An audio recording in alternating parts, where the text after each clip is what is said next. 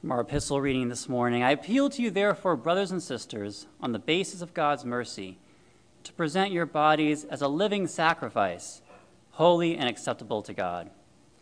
In the name of the Father, and of the Son, and of the Holy Spirit. Amen. You may be seated.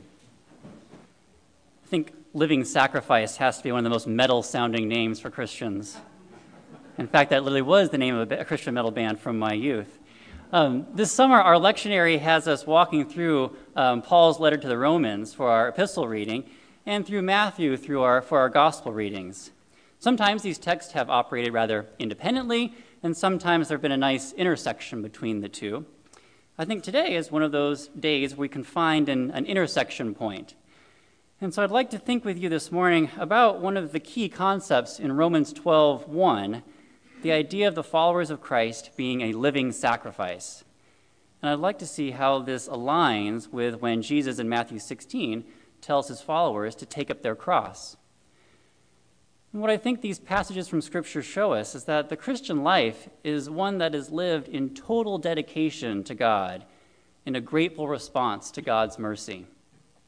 The Christian life is one that is lived in total dedication to God, in a grateful response to God's mercy. We heard this morning from Romans 12, starting in that first verse of that chapter. We're going to hang out in here quite a bit if you want to look at it while we do. Uh, Romans 12:1, here St. Paul begins again. I appeal to you, therefore, dot, dot, dot. When anytime you see a therefore in the text, you ought to wonder what came before the therefore, for that is what the therefore is there for. Little Dr. Seuss for you this morning? I don't know. The idea is that we have to remember what Paul said previously, what we heard last week, in order to understand what he's about to say. Now, I didn't preach last week on the epistle, so uh, it's probably not quite fresh in our minds. Here's a little refresher, a little reminder of what Paul says in Romans chapter 11. In the latter part of chapter 11, Paul had been musing on the great mystery, as he calls it, that had animated much of his teaching and his writing. This is the fact that the doors have been opened wide to the Gentiles to be part of the people of God no, longer was it just the Jews, just those who were in the physical lineage of Abraham, Isaac, and Jacob, who would inherit God's kingdom. But Christ had fulfilled all the requirements of the Old Covenant and, and, opened up the family of God to all who believed, all who had faith in Christ, who, according to John's Gospel, were born not of blood, nor of the will of the flesh, nor of the will of man, but of God. As Paul's writing to a primarily Gentile Christian audience in the Roman church, He's trying to remind them that this is a super big deal. These, these Gentiles who previously were on the outside are now on the inside, incorporated into the promises of God fulfilled in Jesus Christ. As Paul says here in, in chapter 11, he says, You Gentiles who were branches from a wild olive tree have been grafted in, that, that is grafted into the tree that's the people of God. So now you also receive the blessing that God had promised to Abraham and his children sharing in the rich nourishment from the root of God's special olive tree. But, Paul warns in verse 18, but you must not, must not brag about being grafted in to replace the branches that were broken off. You're just a branch, not the root. And then Paul continues to drive that point home about, about not being prideful. He, he says, You Gentiles were rebellious, but God was merciful to bring you in. You were disobedient, but God had mercy on you. God had imprisoned the disobedient, but yet you now, who have embraced the message of Christ, have been shown mercy. Paul's saying, You didn't do anything to deserve this. It was all God and all God's mercy. And then he comes to the conclusion of chapter 11 with this effusive praise of God for his grace and mercy. For everything comes from him and exists by his power and is intended for his glory. All glory to him forever. Amen. And so it was for our reading last week, which takes us today. Therefore, so because of God's grace in grafting us Gentiles into the tree of the people of God, because everything is from God and for God, because God is the ground of our existence and our salvation and our hope, therefore, present your bodies as a living sacrifice, holy and acceptable to God. Well, what's going on here? How are we to understand ourselves as living sacrifices? I think we have to catch a bit of the vision of the allusion that Paul is making to the sacrifices that were integral to the Old Covenant worship. So let me review a little bit of, of that, of Old Covenant worship. And I want to do so by um, relating the first part of Leviticus chapter 1, which I think gives us a, a picture, a, a, scene of one of the Old Covenant sacrifices. I mean, you might even be able to imagine the scene kind of playing out in the tabernacle as, uh, as it's described here in Leviticus 1. God gives these instructions. I'm editing slightly for, for brevity here, but God says this God says, When you present an animal as a burnt offering, take it from your herd and bring it to the entrance of the tabernacle so that you may be accepted by the Lord. Lay your hand on the animal's head, and the Lord will accept its death in your place to purify you, making you right with him. Then kill the young, bull, the young bull in the Lord's presence, and the priest will present the animal's blood by splattering it on all sides of the altar. And skin the animal and cut it into pieces. The priest will arrange the pieces of the offering on the altar, and then the priest will burn the entire sacrifice on the altar as a burnt offering is a special gift, a pleasing aroma to the Lord. I think there are some key points of contact between the sacrifice offered here in Leviticus 1 with what Paul is commending to us in Romans 12. These are different kinds of sacrifices, different modes of sacrifice, but I think they share a similar spiritual meaning.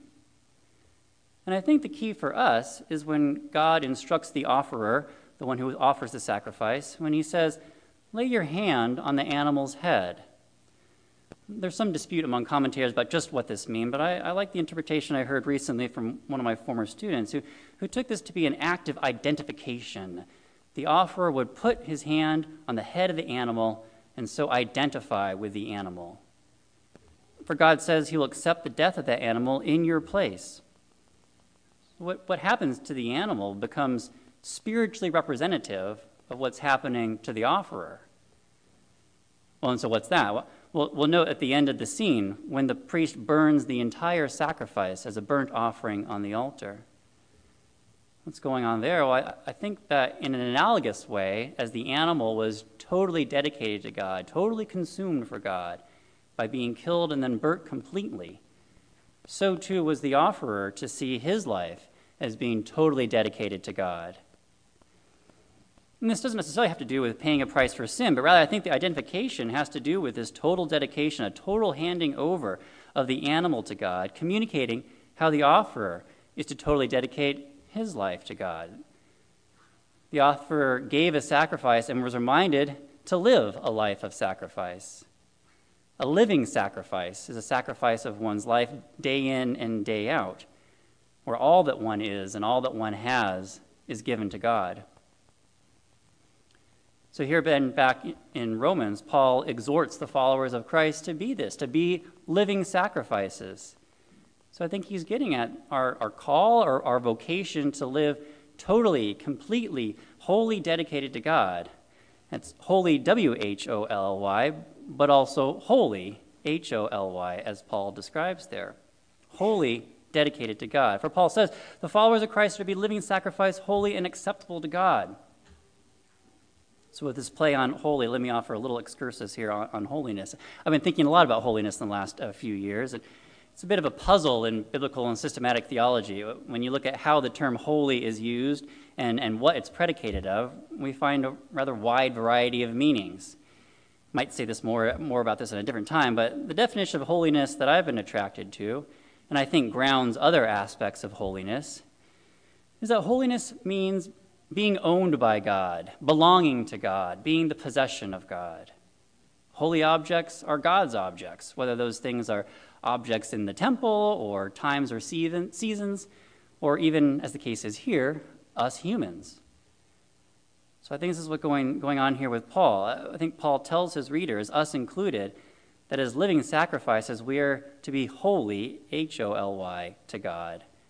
We are to belong to God, to be owned by God to be totally dedicated to God.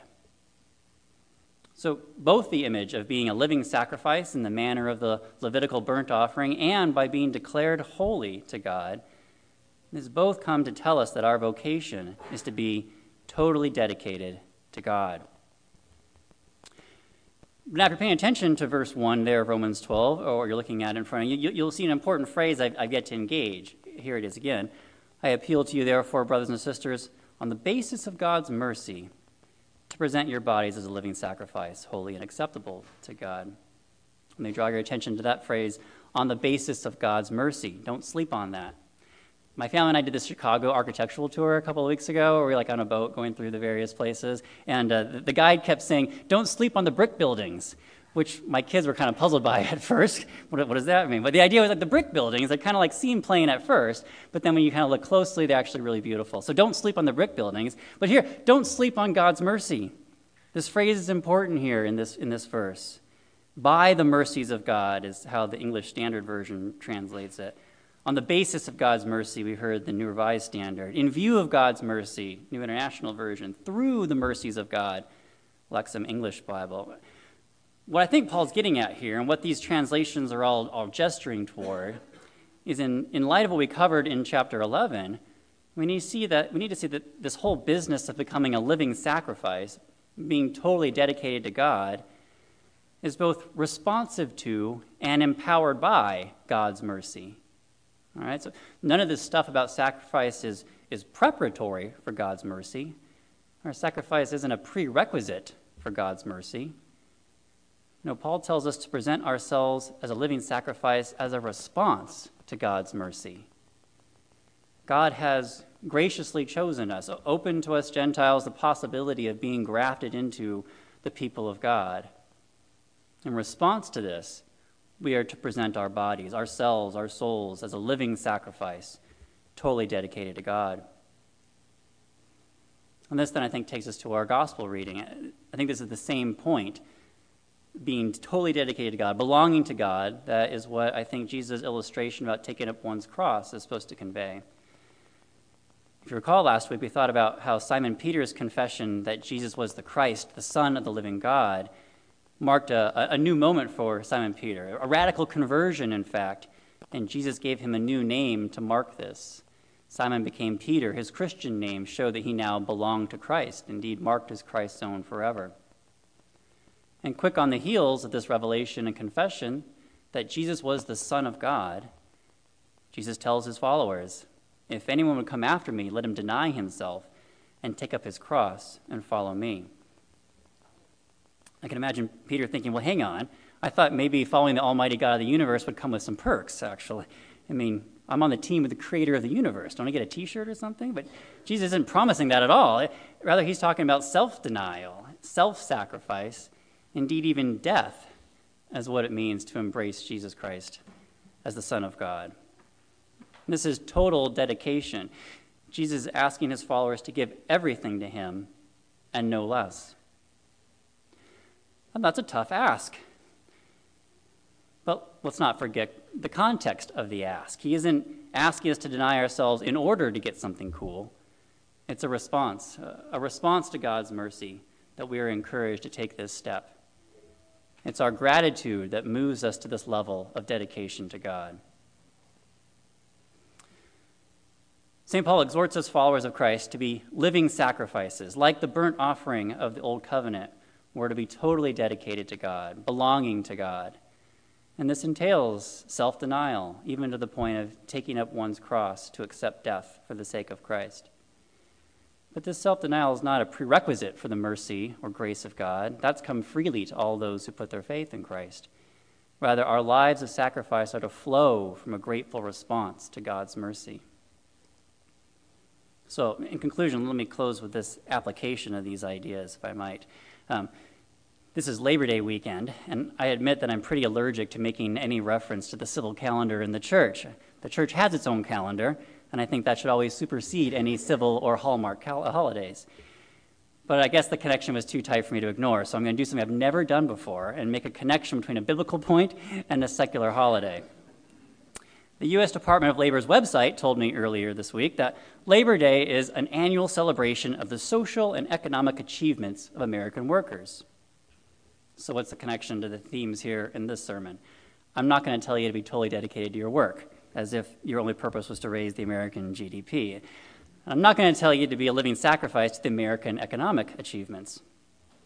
But I'll tell you this when we work, we all work with our bodies. Whether you're a homemaker, or a teacher, or a doctor, or a student, or whatever, you're engaged in that activity with your bodies. It may not be as obvious for some of us who aren't farmers or roofers or plumbers, but we still use our bodies for our work. And for those of us who get paychecks for the work that we do, our income, our salaries, our wages, these are representative of the efforts that we've expended in our jobs, which themselves are representative of our, of our life and our labor. If Paul's saying that our bodies, our lives, and indeed all that we have and all that we are, are to be totally dedicated to God in grateful response to his mercy, then we might want, like that ancient Israelite, some way to express that, some way to communicate that. Think about that ancient Israelite in Leviticus 1 who took one of the animals from his herd, from his work, from his labor. This was a token, a representation, a, a symbol of his labor, of his, of his effort, which was produced by his body. And then he then placed his hand on the animal, identifying himself with it, and then gave it totally over to God. Now, spiritually, I think we have the same opportunity every Sunday. We don't bring any animals from our herds into the space. We probably wouldn't have gotten new floors if we did that. But we do have the opportunity each Sunday to put our hand on some piece of money or check or some other symbol of what we've produced with our bodies, and then dedicate it to God by placing it in the offering plate. And I'm not saying you are your money or you are your job. It's a token, it's representation, uh, it's a symbol of your life and your labor. But giving some small representation of your livelihood is communicative of your totally dedicating yourself to God. But here's one difference, and I think it's a new covenant difference. Whereas in Leviticus 1, the burnt offering sacrifice was completely burned up, when we offer a token of our labor to God in the offering plate, He gives it back to us. God gives our offering back to us in the form of bread and wine, the body and blood of Christ. He gives it back to us in the form of the worship of this parish. He gives it back to us in the form of pastoral care and mission and the forging together of our community that we have here in this parish. And this is what he does with our lives as well. Jesus goes on in Matthew 16 to say this For those who want to save their life will lose it, and those who lose their life for my sake will find it. When we give our lives to God, lose our lives for God's sake, He gives it back to us.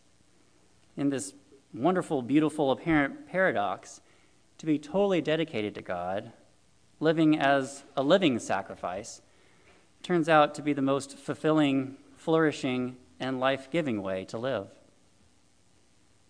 Amen.